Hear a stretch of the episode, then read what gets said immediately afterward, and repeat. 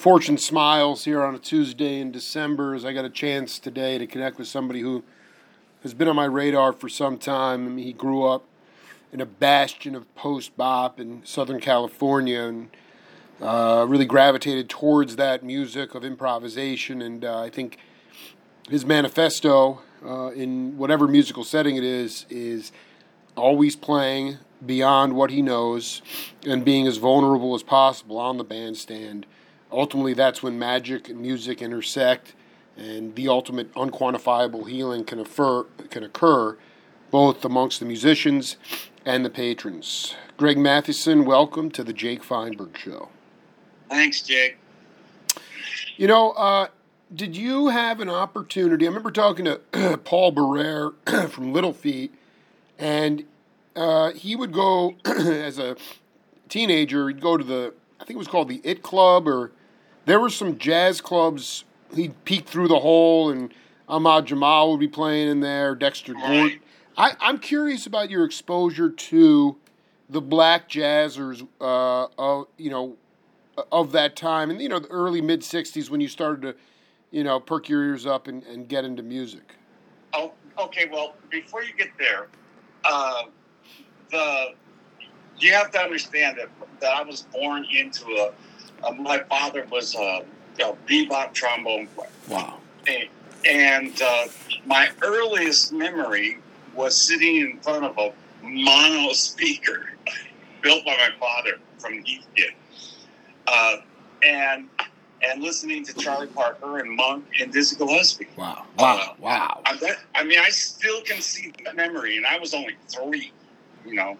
So there was this whole I mean, there was nonstop bebop in my house, and there was no rock and roll allowed in my house because because my father hated Jimi Hendrix because he and yeah. uh, and the other rock and roll because it, he felt that it took away his jazz, you know. Um, huh. and, and so uh, and so everything that I learned was out of there. Although it started to uh, coalesce um, when I was about 14 or something, I think Ramsey Lewis came out right. with uh, with um, the in crowd. The in crowd, right? And I went, "Oh man, that's great!" you know, you know. And then it was Horace Silver, you know. With, right, uh, totally, dude. Um, um, song from my father. Huge, huge crossover. Yeah. Dum, dum, dum, I mean, I think uh, uh, Steely Dan ripped off that. that For Ricky, don't lose that number. They absolutely did. Right. They absolutely exactly. did. They absolutely right. did. Exactly. And then uh, right around that time too, uh, there was Richard Groove Holmes playing a Hammond B3. I went, what is that? You know, and uh, and it was Misty. Bing, bam, bam, bam and his left hand was kicking, man. I mean, it was kicking pedals like I, I still listen to that thing, you know.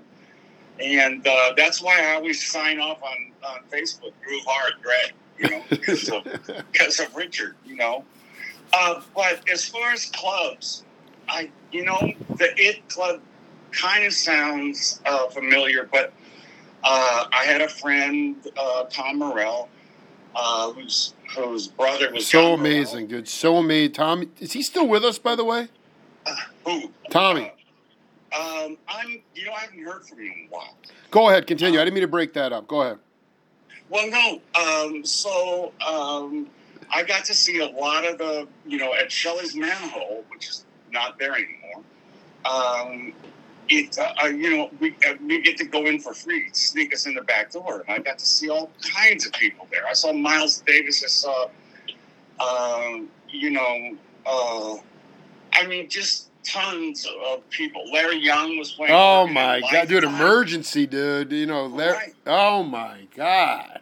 And so, you know, I was exposed to a lot of all that stuff. You know, so. Uh, no, I want. I, this is what I was getting at. It's like, so you know that that early like who would you tip your cap to in terms of um, the bone players of that time? I mean, obviously the two that come to mind from listening to records when you were younger someone like Curtis Fuller, but then like later, like I have. No, it was Frank Rosolino. The, oh no, I want. I was gonna say at Shelly's. Did you see Frank? I mean, see, Frank was the was the next guy coming out of my mouth. No, well, Frank Rosolino is just uh, is just uh, you know a legendary cat. Yeah, and and do you have you ever heard? Um, uh, every day it rains, it rains, monsters and meatballs. I, I, I, gotta hit that. I gotta find. You got well, find that. Oh man! Uh, because he he stats. Yeah, he stats the bridge. He goes. Um, they say, "No, what?" He goes, "Scalooby," you know, and, he start, and he goes into double time, you know, real fast, and he ends up at the end in a yodel and laughing. Oh my it's, god! It's it's a great forty-five. I still have the forty-five. This is um, going back to like Liberty Records when he was like his Dick Hyde with know, the, yeah. I don't know. I I was not a big fan of looking at what companies. I dig. I dig. Yeah. So so think this. Uh, you know, I was raised on Frank Rosolino. Dude, that is so. I don't know anybody that had a better musical upbringing than Greg Mathieson if you were raised on Frank Rosolino, man. No, I mean, I mean, you just got to give it to the cat. Forget about so, it. So uh, so Frank Rosolino was my uh, uh, was my father's hero. Okay, so I guess I sometime when I was around twenty, we'll just skip ahead for a second, twenty one or something. I get a call from Frank Rosolino. He says, "Can you play Dante's tonight?" You know. oh, this is sick. and, this and is go, sick. I go, Frank. You know, I'm not really the bebopper. You know, I, I can, you know, you know, I'm, I don't think I'm up to your caliber, you know. I, you know, because I, you know, I was playing rock and roll, other kinds of styles, you know. And uh, he said, "Man, I've called everybody, man. I'm really hung up. Can you show up tonight?" I said, "Okay." And and so we get on the bandstand, you know, and he looks back at me and he goes, "Star eyes, starry eyes." I forget oh what the name is. And I go, Frank, I go, Frank, man, I don't know that song. And he looks at me and says, that's a good song. You should know it.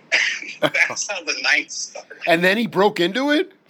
No, man. The bass player, the bass player behind me said, "Hey, Frank, you know, he's a kid."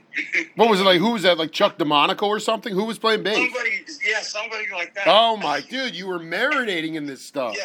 So, so we made it. You know, I knew enough tunes to make it through the night. You know what I mean? And I think he dug the way I played, but you know that was that was the end of that. Dude, I that just, is so legendary. 21, 20. I, I wonder if like Frank Butler was on drums or something. I mean, these guys were like.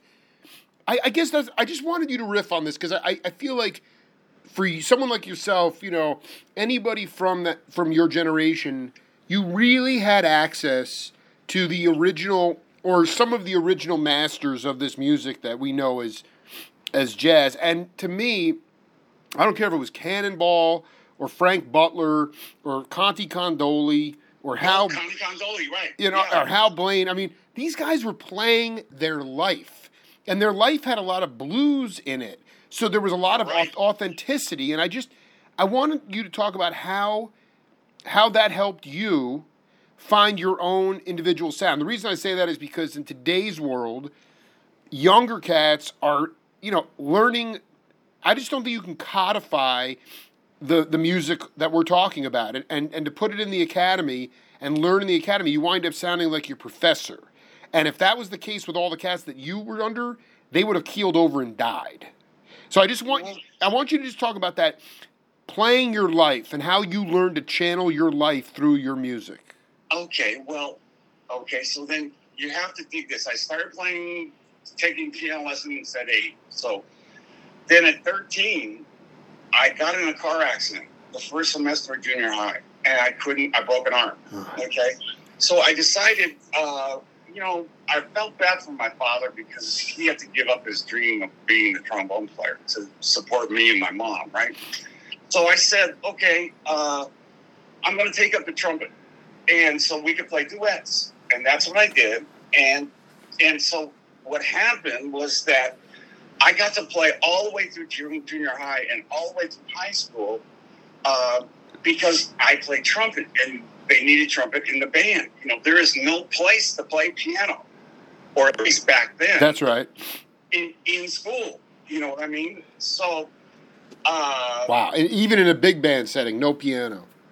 well, no, yeah, but they didn't have big bands back then, man. It was like small ensembles or something. Yeah. Well, talking about no, but I mean, you know, San Fernando High had you know marching band. Right, Sousa. Jaya, right, I did. I Yeah, did. Yeah. you know what I mean. Yeah, I to did, yeah. every game. I had to go to every. It's game. pretty square. Yeah, yeah. And wear those, wear that stupid Oh, hat, God.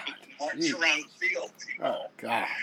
Uh, but it allowed me to be to have this this whole thing, and so um, so my so my favorite uh, of all time is actually the most influence on me was Miles Davis because I was playing trumpet, okay, Right. and and um, and then Lee Morgan. Um, I really love Lee Morgan, man, because because Lee Morgan really had the schoolie dogs. That you know, he go "When did they do- you know, you know, I mean, just just nailed. Dude, that guy was so nasty. Oh, the other cat is Blue Mitchell. Unreal Right. cat. right, and uh, there was Freddie Hubbard. You know, Woody Shaw. No, I mean, it was insane. It was insane. But I want to be clear. You were playing one hand trumpet when you broke your arm? Yeah, Yeah. Unbelievable. Yeah. So okay. So so uh, so so that's kind of where my influence. Well, my father. Okay, so I'm playing trumpet now, taking trumpet lessons, and uh, and uh, so there's a piano sitting there, and so I start getting some big books, and uh, uh, and I'm just kind of picking out notes and stuff and trying to figure out chords on my own, right? And so my father to his blessing, you know, found he, he, he was a big Stan Kenton uh, orchestra guy, right? Right.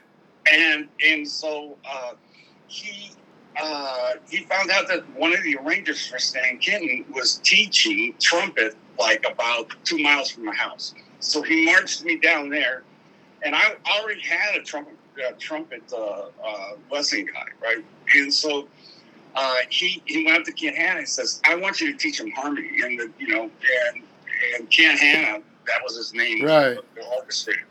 He said, uh, "He said, no, man, I, I teach trumpet." He said, "No, I want you to teach him harmony." So at 15, I started learning harmony, wow. like jazz harmony. you Wow. know. Wow. Um, and so that just gave me a big boost because, uh, you know, by the time I graduated high school, I could teach the harmony class, you know, and uh, and then to, to, to, to put the nail in the coffin, you know, I had always, you know, I had always been the best musician in junior high and in high school. Okay, so I need to go to. Uh, I, uh, Yeah, go where I you want to go. Go where you want to go. Yeah. Okay, so I so uh, uh, my grades were good enough to go to UCLA, but I checked out UCLA and it was nothing but classical music back then. You know, we're talking about I graduated in '68. Oh. You know, and it, I mean there was no contemporary classes. And then I found out that the best uh, big band in school was at Valley College. Uh, Oh, I love this. This is warming my heart. Valley- Warming my San Fernando heart. Valley Yep. College Yep. and they had the Bob Florence big band charts, all his charts, and nobody else in- even you know even came close. I mean, we won state champion twice, but before I get to that, um, so I go. it- So I uh, back right now. You start school in June and you graduate uh, that kind of year. Right. I was the last class that was half year, so I graduated high school in February, Wow. and and so uh, so I so I'm going, you know, I, I'm full of piss and vinegar because I've been the best cat in school, you know. You're fired up. Yeah. Yeah, it's the you know the big fish in the small pond or whatever. small pond.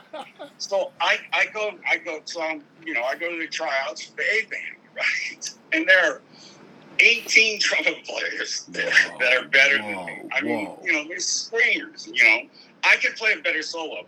So I man I couldn't I didn't make the A band first time in my life man. And I went oh man you know guess I'm gonna have to teach or do something. I'm not gonna be a musician. You know this is really a drag. so I uh, I go through that first semester kind of like with my you know tail between my legs, and uh, and then I think you know I'm going to go to summer school because nobody goes to summer school, you know, and I, I'm going to take the A band, right? And so I, and so so uh, I, I show up to you know to the tryouts again, and the same 18 trumpet players are there, and I go, oh, I can't man. dodge these cats. Yeah, and I'm going, man, you know, that's it. That's the nail in the coffin, man. You know, I'm going to be a teacher. I'm out. Yeah. That, that's that's going to be it, right? And so the piano player didn't show up, and so the Dr. Carlson says, "Well, can anybody play, piano?" And I go, "Yeah, I can play piano." so I went down there because this, this is after all the uh, bebop lessons I got from Ken Hanna, you know. Uh, I read the chart, took a great solo, and he, he turned to me and he says, Not only are you the piano player in the A band now, but you, for as long as you go to school, you're the piano player. So I put my trumpet aside and never picked it up again. That is a remarkable. So, you know, You, I, I want to be clear though. I just going back to because we can get lost in these, uh, go down these rabbit holes. Learning harmony from Hanna helped you develop your individual voice. Do you believe? he he, he did some interesting things. Like, uh, let's take the, the, the song Misty. Yeah. Okay? He would say, okay, I want you to take the chord changes to Misty, but write a whole new melody. Okay? Right. Right. Got it, and I have to come up and play for him the very next week. You know, seven days later. Uh, you know, and so I did, and, and so I would do that. He said, "Okay, now I want you to take the melody of of Misty and write a whole separate chord chord changes for it." you know, Wow. Wow. which is really what jazz is all about. is all about, you know, you uh, or improvisation. You know, you have a form, you know, and then and then you have the structure of chords, and then you improvise over the top. Okay, um, so that was the that's when it started to click in my head. Oh wow, okay, you know. Um, uh, you know, that's what kind of what jazz is, except I, except that it's not writing it down. You know what I mean? Just Absolutely. No, you I mean, was would you say that he was? I remember a buddy of mine at New England Conservatory, uh, and this is more from a rhythmic point of view, but the piano is a percussive instrument. I mean, Yeah. you know, uh, he he his teacher Rakalam Bob Moses, the great drummer, would say, you know, he'd give him like you know, dear old Stockholm, you know, uh, Coltrane Right. with like Right. I think Roy Haynes plays drums on that, and he'd be like, "Go home and contour this song. I mean, don't play, don't do it note for note, but contour it. You know, like." And I just feel like, you know, like your your most importantly your your you your ears, which were already huge because you were listening to all that bebop growing up.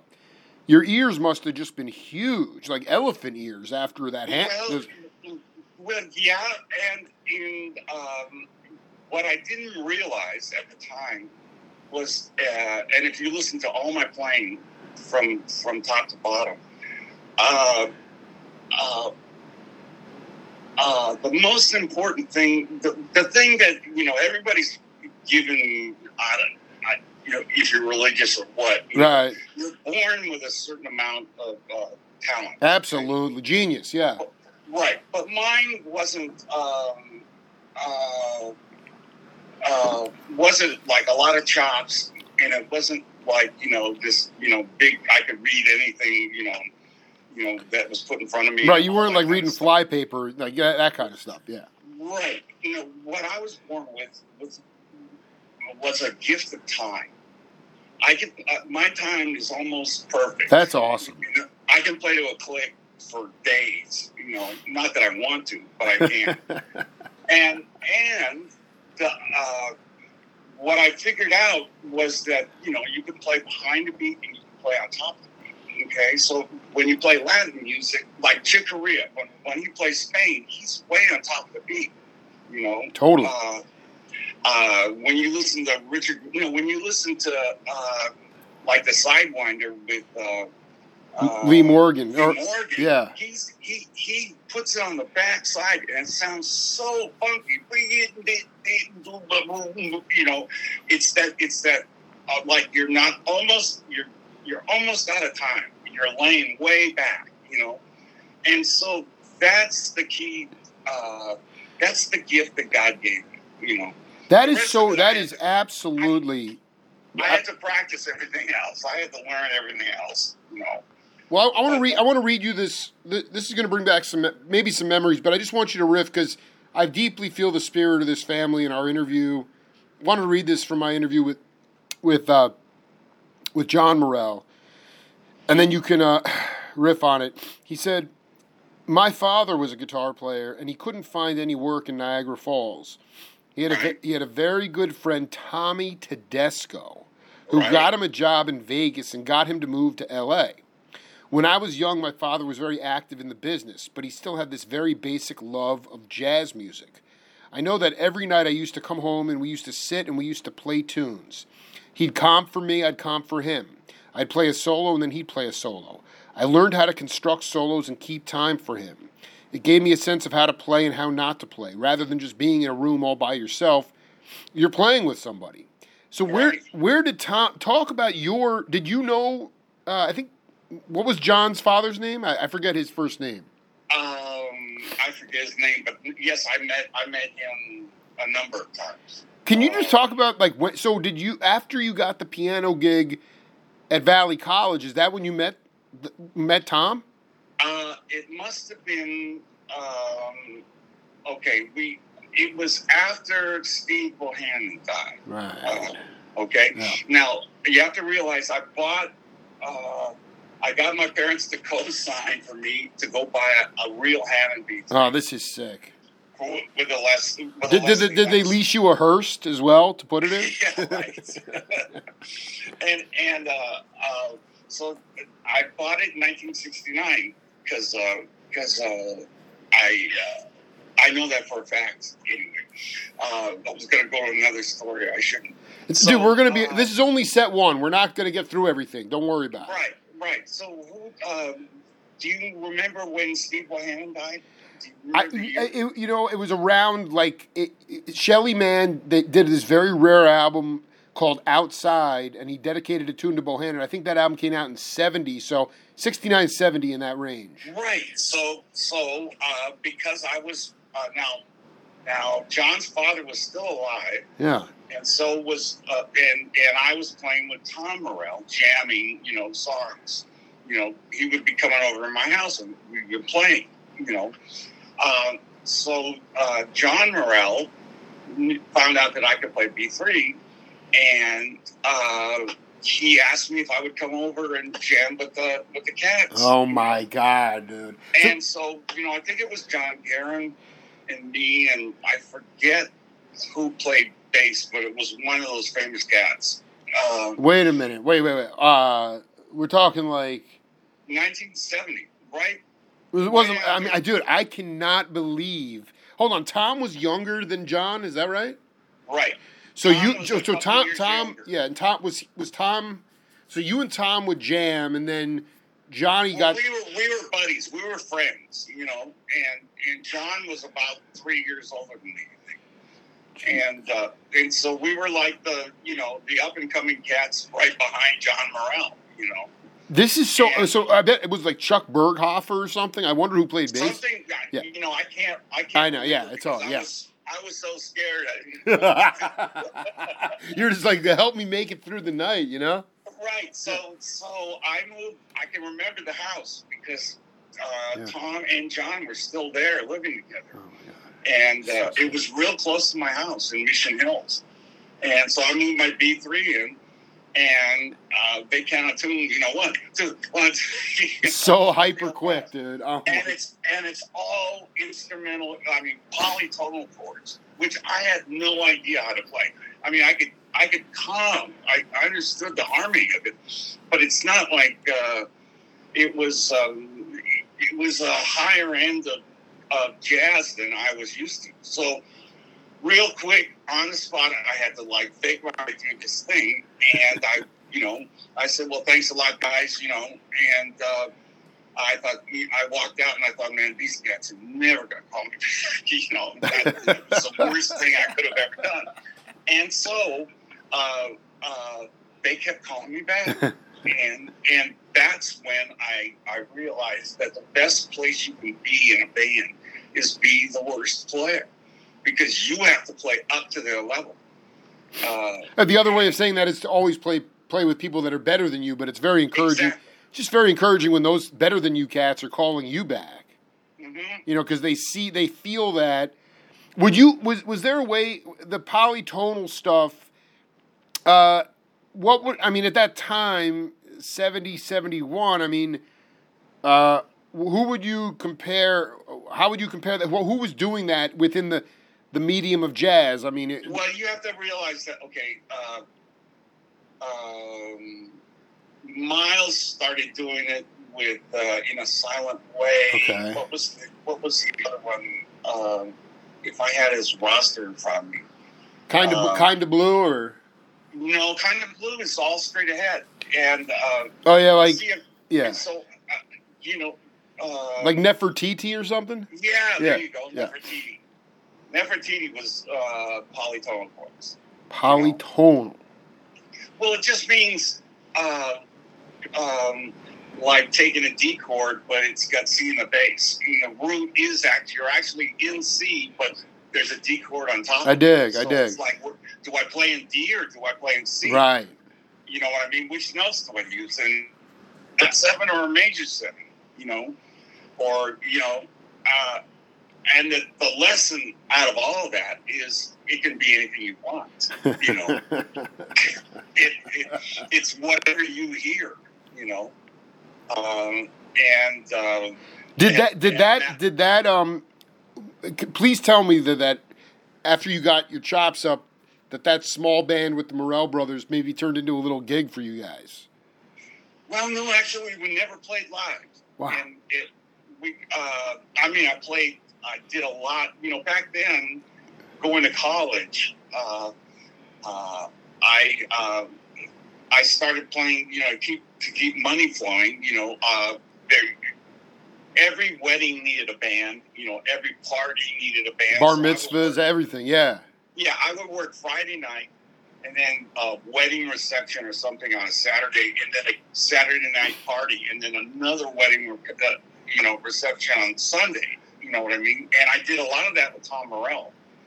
Uh, That is so beautiful, man. yeah, and well, you know, uh, when uh, when things got weird around the '80s or something, you know, uh, Real weird.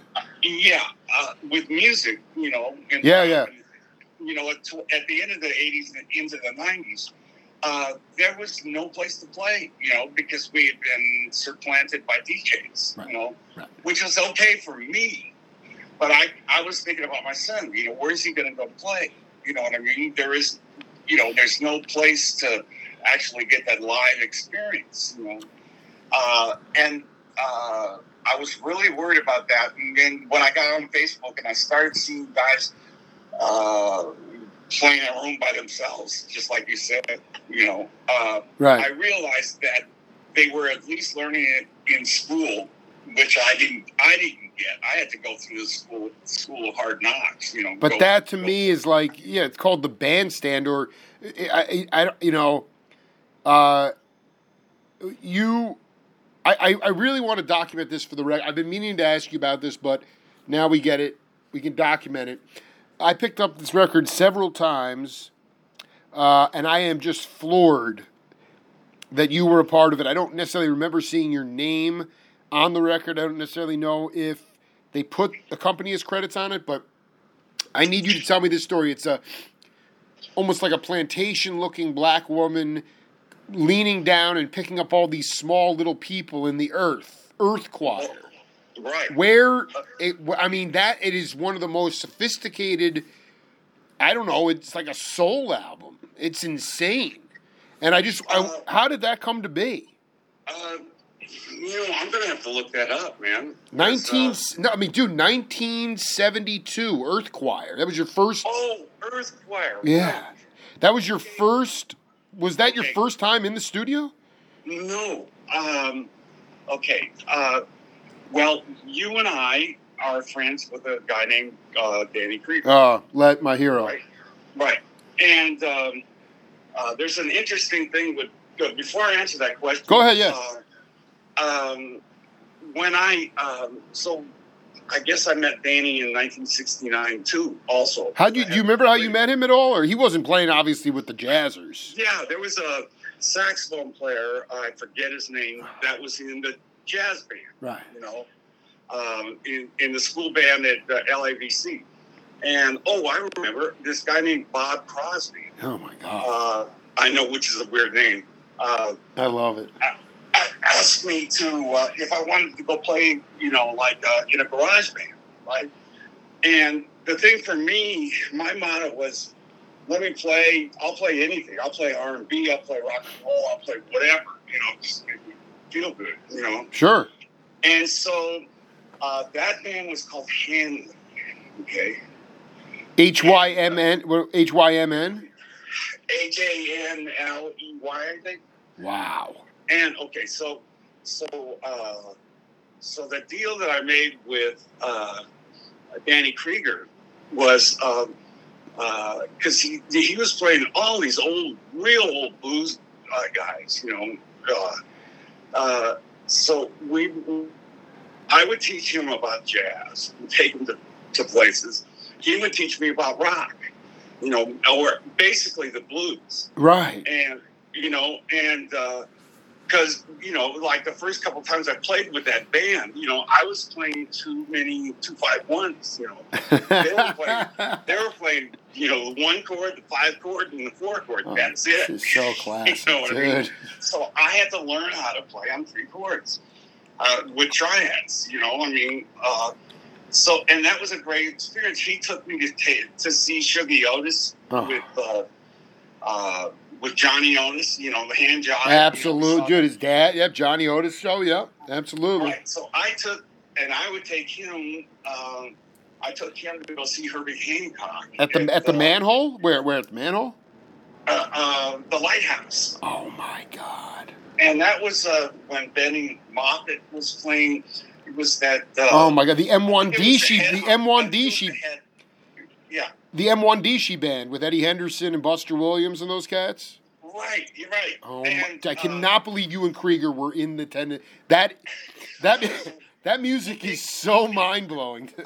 okay, so dig this. oh So my God. The morning of that day, well, we had that uh, big uh, earthquake. That uh, The oh yeah, the San Fernando Valley Sylmar. earthquake. Yeah.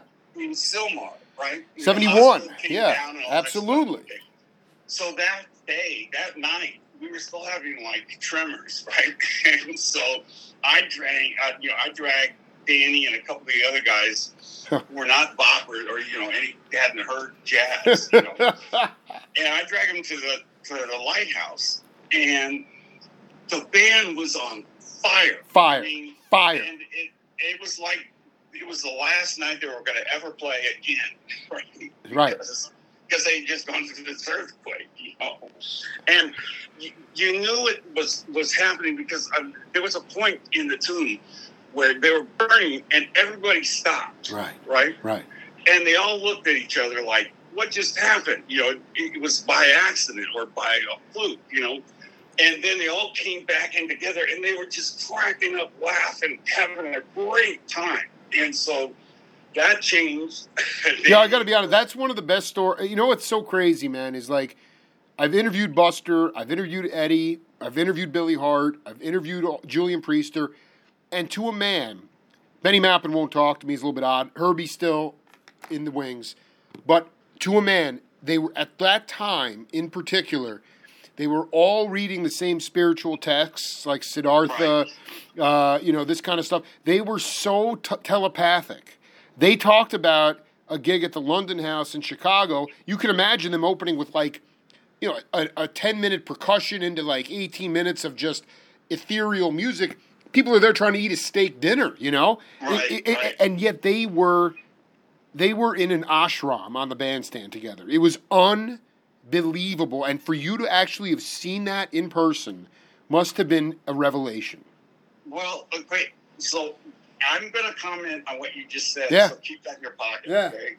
So there is this. There was the singer in Hanley was Mike Gorfaine, and I don't know if you know who Mike Gorfaine is. Uh, no, I need I need to get to that. Who is that cat? Okay, Mike Gorfaine uh, is Gorf, uh, part of Gorfing Sports. They're a huge uh, management company, but Wow. but they manage a lot of the mu- big time movie people, uh, like orchestrators, like John Williams. Sure, know? sure, sure. I mean, you know, we're talking about The heaviest cats, yeah. yeah, we're talking about Star Wars and uh, Indiana Jones and stuff like that. You know, so Forget about it. so so that he was the singer in there. You know, he you know we were he was uh, I think he's a year younger than me. So I think he was about nineteen or something. That was in that band. Okay, Wow. so Wow. for some reason I can't remember why that band broke up. Uh, I got a I, my best friend then at that time was Jay Graydon, and and he said, uh, you know. Um, uh, uh, they're having um, oh, I can't remember uh, the name of the band now. Uh, who's the uh, the albino uh, rock and roll? Uh, Oh, the Edgar- plays- uh, Johnny and Edgar Winter? He played alto and piano. Yeah, Edgar Edgar Winter. Edgar Winter. Oh, the band was White Trash. White trash. Oh my God, So sick. Yeah. He, he had quit at White Trash, uh, and and also I think it was Rick Derringer was playing guitar. You're absolutely. Quit, he absolutely. quit, and they were, and so White Trash was having um, uh, uh, like uh, auditions. So I went down there and I got the gig. and, and actually, my best friend Jay didn't, but that, that didn't really matter. So anyway, I'm so so all of a sudden, you know, there's like cases of beer. I mean, we're talking like you know, serious rock and rollers. oh my, like hardcore white. I mean, the, the whitest right. of white. Yeah, I get it. Yeah, and Oh, my so and so you know, I'm doing it, and uh, they're going to cut an album, and uh, and which I do. There's a great story behind that, but I'll come back. to No, no, no. Because I'm all I'm seeing here is uh, Jerry Lacroix. No, what- Jerry Lacroix album. That was the same. That was the album. It was going to be White Trash. Dude, you're on my. That's one of my favorite albums in the world. This Jerry Lacroix album. Well, so The one with the, the one with the lion on it. I think. Go ahead. Right. Yeah. Well, you want to hear a little side? Oh yeah, but I need? I need it. Yeah, go. Okay. Yeah. Okay. Well, so, uh, so, so, uh, you know, I had quit, and they said, "Well, you know what? Come on by and play on a couple, to, a couple tracks. We still need your part here and there, you know." Right. And so I said, "Okay." You know, it was there was no money in it. It was, you know, I was just, you know, doing it. You know, I was doing it to spread my wings. Dude, come on. I You're was like, you're you're you're, you're building your resume. You know. Right, right. And so uh, the uh, the session was at Bolic Sound on La Brea.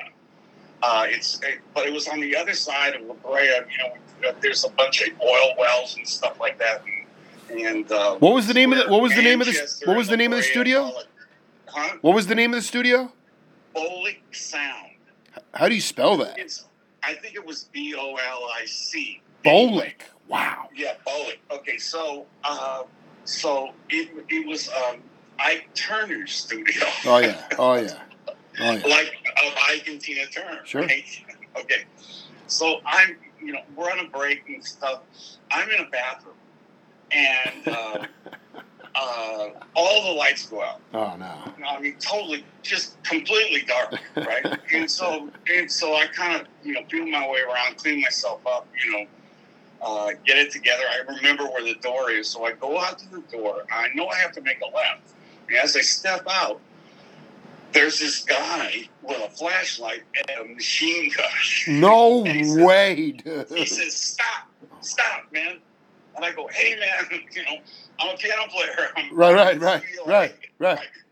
And he comes up and flashes the light in my, you know, in my face, and it's it's I I turn. Oh my god. and he's convinced that that it's not a blackout, but it's a it's a uh, a raid. He, he tells me that the police are going to come in busting through the front door. He's got an FBI, FBI raid going on. Yeah, Right, you know, because God knows what he was doing on the side, right? dude, he was so It paranoid out- at that point. Holy cow! So it turns out they they lived. I and Tina lived uh, on the second story, you know. So anyway, I so like you know I'm freaked out. This guy's got a gun. So I said, look, I'm going to go back to the to Studio A. So I keep, I walk down this hallway. It's completely black, you know. Jesus. and I know where the door is. To the left is inside the studio, but if I go straight, uh, I'm going to be on La Brea Boulevard, right? You know, so I go, man, I got to get out of this building because God knows what's going to happen. My wait, the whole wait had everybody had everybody left? It was all black, No, no, they were still, they were all still in the studio. and you just were like, I got to get out. No, so I just said, well, I knew it was going to be a break at least or something, you know. Right. So, I mean, well, there's no power, you know, so nothing's getting Exactly. Right. Right. So I walk out onto La Brea Boulevard, you know, and I'm standing there for a couple seconds, and I'm looking around, and it's a blackout. You know, there's no police coming. You know, you know, the, the, the electricity is not up going down the street or going up the street. Everything, you know, there's no red lights, no green lights. You know, and after about two or three minutes, this real pretty woman came, you know, came out, and she was kind of like in sweatpants and you know, like something you would lounge in. You know, Sure. watch TV, right?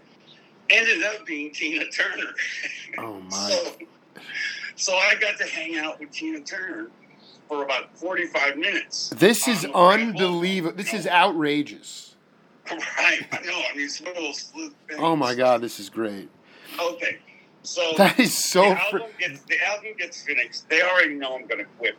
One of the reasons why I was going to quit was because because uh, uh, Earthquire wanted me to be in the band, and and Mike Gorfaine was singing in that band. Okay, and so uh, and Earthquire had four singers. Um, uh, it had uh, uh, Mike Gorfaine. It had Tata Vega. Dude, I'm telling you, man. The four. had- Yeah. Go ahead. Yeah, well, uh, the third, uh, Carmen, um, I forget Carmen's last name, but she sang the the lead to the Lion King later on in her life. Wow. You know, she was a really great singer too, and I forget who the fourth singer was. And so uh, there was no guitar in the band, so it was it was two saxophones, uh, you know, piano, uh, organ, bass, and drums. Uh, and I played a Rhodes too, and four singers. And it was called Earth Choir and that's the band that you were referencing. Obsessed with uh, dude that record i still to this day it that four the four part the four octave range or whatever it, it's like i still have a hard time getting my ear around it i mean it's it, it, was it's very sophisticated and almost um, i mean it's not jazz but i i'm just i want to be clear you never toured with white trash did you right. No, I ne- well, that was one of the reasons why I quit. Right. Because because I thought, you know, if I go out with this band, you know, it's gonna be, you know, like throw the TV out the. dude know, i mean you're gonna you would be a, you would be a carcass on the side of the road after a few weeks right, Yeah. and and sadly, Bobby Ramirez, I think is Yo, yo, yo, man, you're touching the heartstrings right now, dude. Right, he died on that tour. He, Are he you kidding me? You, no, that, that was the tour uh, that he died. Um, He was Yeah. a monstrous drummer. Yeah, no, he was great. So Uh, you saw the handwriting on the. You didn't want to be roadkill, and you got into Earthquire. Yeah, I mean, Mm. within the first month, uh, they, they they they played some club, and he got into with uh, some guy, and he, the guy took out a knife and stabbed him to death. Yeah, because that Rick Murata uh, told me that at a certain point they were at the Nassau Coliseum. Uh, This might have I don't know. This was maybe a little bit before uh, the your experience recording with them, but he had like he had busted like this tendon in his thumb, uh, and he had this huge cast on his hand. And they're playing Nassau Coliseum, just pounding and shredding and banging and just doing all the things white trash does. And Murata's so Murata's filling in for him because he's you know Bobby's on the DL, and then uh, for the en- uh, I guess it was maybe the encore towards the end. Bobby's like, "Let me play, man. Let me play." He takes the sticks. He goes out. Rick said he played when he got off the bandstand. His whole hand, he had broke the whatever surgery had been done. He had broken off. The, the tendon had blown open. There was blood everywhere, and he was just he was just smiling. He could. He was as happy as a clam. Well, no, I mean he was the loudest drummer I ever heard. Ever. I mean, the back the backbeat on the snare drum was just, and it was in the pocket too, and, and Right. And, uh, he used to have this permanent like. Uh, uh, uh, kind of like a blood, uh, uh, you know, uh, Like a towel or something. sca- not a scab, but like uh, you know, a blister. Oh my! Yeah, that's right. The blister. It was the blister that broke over. That's what it was. Yeah. Right, right. And and he, every rehearsal would break open. Oh. My God, dude, you knew this. Holy cow! Yeah, see, you were right. You're like, I. This is not the perfect fit for Mathieson at this point. No, Yeah. but it did. It but but it did give me the New Orleans vibe. Really? You know, yeah, because they were big. Their rock and roll had. Well, they're te- you know, I mean, Edgar was. that yeah. that thing. No, that You know, Gulf Coast, definitely. Yeah, absolutely. It was Jo- it was John Smith on, on saxophone, and uh, man, he was the loudest tenor player I ever heard in my life. And he had that real raspy rock and roll, you know. Uh, and there there was um, Twilly, I forget his last name, and another guy named Carmen that were all horn players. And uh, uh, I learned. I mean, I didn't know it at the time, but I learned the rock and roll Nor- New Orleans feel by playing with them. You know what I mean? You played? Because- Did you play? Did you actually play live? Did you play some Oh local? yeah, we played. We played the whiskey about ten times. Holy cow! Yeah. That And, uh, wow. I had a Fender Rhodes, and uh, uh, I had a Marshall amp on ten behind me, and I couldn't hear myself. Yeah, I, I, I'm, I'm, I was waiting. To, that, I'm not surprised at all. Actually, I'm, I'm surprised. I guess. so anyway, so so anyway, uh, the, you know, I got that offer, you know, for uh, for Earthquire, Yeah. and and uh, the fact that there was no guitar, I was the only chordal instrument in it. You know, it was way it was way more uh, musical challenge for me. You know, to do that, you know, because I had to cover, I had to cover all the chords. Absolutely. Was no guitar. Absolutely. Right, and so it was you know guitar, two tenor saxophones, and and I mean no guitar, me on piano. Uh, I forget the the rest of the cat the cat's names, but uh, the four singers, and that's that album. You know, Do, do you do you remember? I, I'm curious because it was so. Um, it was still in the early '70s, and, and obviously outside of like Sly Stone and a couple other people that had the had really uh, uh, antiquated drum machines. Everybody, by and large, was hitting at the same time. Did, was there minimal overdubbing on that Earthquire record, or was was it really broken up a lot? oh no, there was no overdubbing. It was one one Well, take. I mean, everybody hit the same. what? I, I yeah. didn't produce it, so I don't know how many if they did multiple passes of uh, vocals. So so the vocals were o- the vocals were overdubbed. Yeah, so Yeah. it was piano, bass, and drums uh, for the whole album. Wow. And you know, we cut the tracks like that. There was no overdubbing. I think maybe I might have put a B three part on, or I think I remember putting a Chalesse on Dude, I it's I, I've s- I, I mean I have like two copies of that record, and, and only prepping for this interview, I was like Mathieson was on that record. I can. right, I was. Oh yeah. my god. So and that was a great, like I said, that was such a great, great experience because I, you know, at that time, you know, there were guitar trios, but there weren't any piano trios. You know, playing with a playing more on the rock side. You know, absolutely not. I mean the it, what was I mean I can't really see you guys uh, having a a uh, a bud. Did you guys get a chance to tour that album, or was it not marketed well? No, what happened was that. Uh, well, no, we did we did some gigs, but not not out of L.A. Yeah, right. Um, and you know, we signed with. Um, uh, Like MoWest or something, or yeah, right. It was right, and it was uh, they they all they really wanted was Tata. That's right. So that band broke up because they, you know, they wanted Tata to sing everything. They wanted Tata, you know, it wasn't a group effort anymore. Totally, you know? totally. And so that that band went by the wayside, you know, and I went on to do other things. Well, no, I'm curious about at that time. Uh, I mean, the, the legendary Rosolino story, probably the highlight of this set one with you. You played Dante's. Uh, there was like, right. I mean, where, where where where were you getting your your? How were you able to get stuff out of your system on the bandstand? Were there clubs like that at that in the early '70s? That was like, I mean, well, it was it was either the Roxy or the or or uh, the whiskey or uh, there was a there was another club across the street called the Sea Witch. Oh my dude, Oh, Larry a Taylor from Canned Heat Right. used to show up there. He would show up there with a broomstick and pretend to play bass. That's unbelievable. The Sea Witch, the Sea Witch. Right. Did you ever play with like Paul Lagos or any of those crazy MFers like freaking? No. Okay. No. So so so so who who like out like uh were you playing at those places or were you just going jam there or like was Earthquire? No, no. The band the band was booked for those places. You know. Wow. I just showed up and played. Wow. Wow. But there's something I left out. Please. in high school, I uh, joined. Uh, I had joined uh, uh, a band. Let's say the band, the band that played all the parts, right? And we played nothing but James uh, James Brown.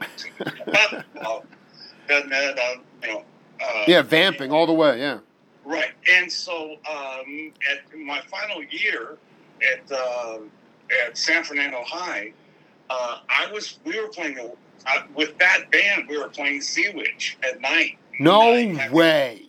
Yeah, Oh. and I, you know, I mean, I had a fake ID, you know, but I always looked, you know, at age 17, 18, I looked like I was, you know, 21. Sure, let sure. in, you know.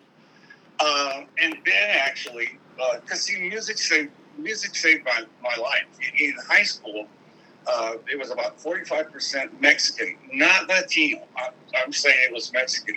You know, they, people weren't coming from South America. I dig. I dig. Right? It was Mexican, and then um, uh, and then the other forty five percent was uh, was black, and uh, and then ten percent was white, and those guys and those are the guys that got you know beat up all the time. This But, this was uh, this was in the valley or this was uh, uh, uh, down in. this is San Fernando. Holy cow! You, San dude, you were High School. yeah. They were throwing the white cats into the lockers and shit.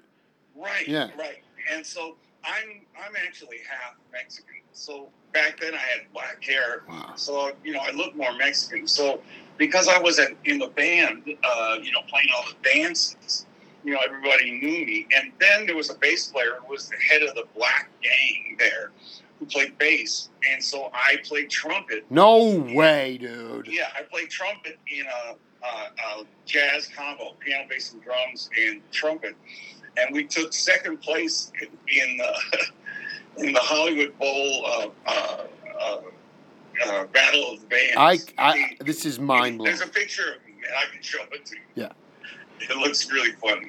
This was like sixty six. Well, I graduated in '68, so it must have been '67. you know. Sixty seven. This is. And we made the Hollywood Bowl. You know, I mean, you know, Well, I just I wanted to ask you. There, there, there this is. I I wanted to talk to you about this because I mean, you clearly had these jazz leanings and you were steeped in it. But the, I, you know, with Krieger and these other bands, I just wanted to ask you about the uh, how effective the crossover material was of specifically 67, 68. Keep coming back to Lee Morgan, the Sidewinder, right, the Jazz Crusaders.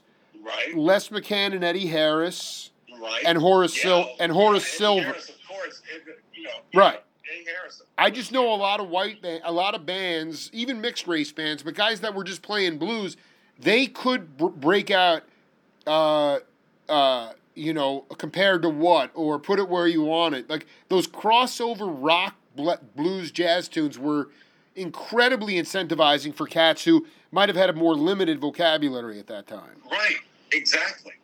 I thought, and, yeah, and but in, but uh, it, it worked backwards for me because you know I had a you know I had a more extensive. Uh, Exactly. I'm, I'm curious about how that how how how you worked backwards on that because you're you're right. You're most of the cats that I talked to about that stuff, they're coming from the rock side and they were just happy to be able to sort of pull that shit off.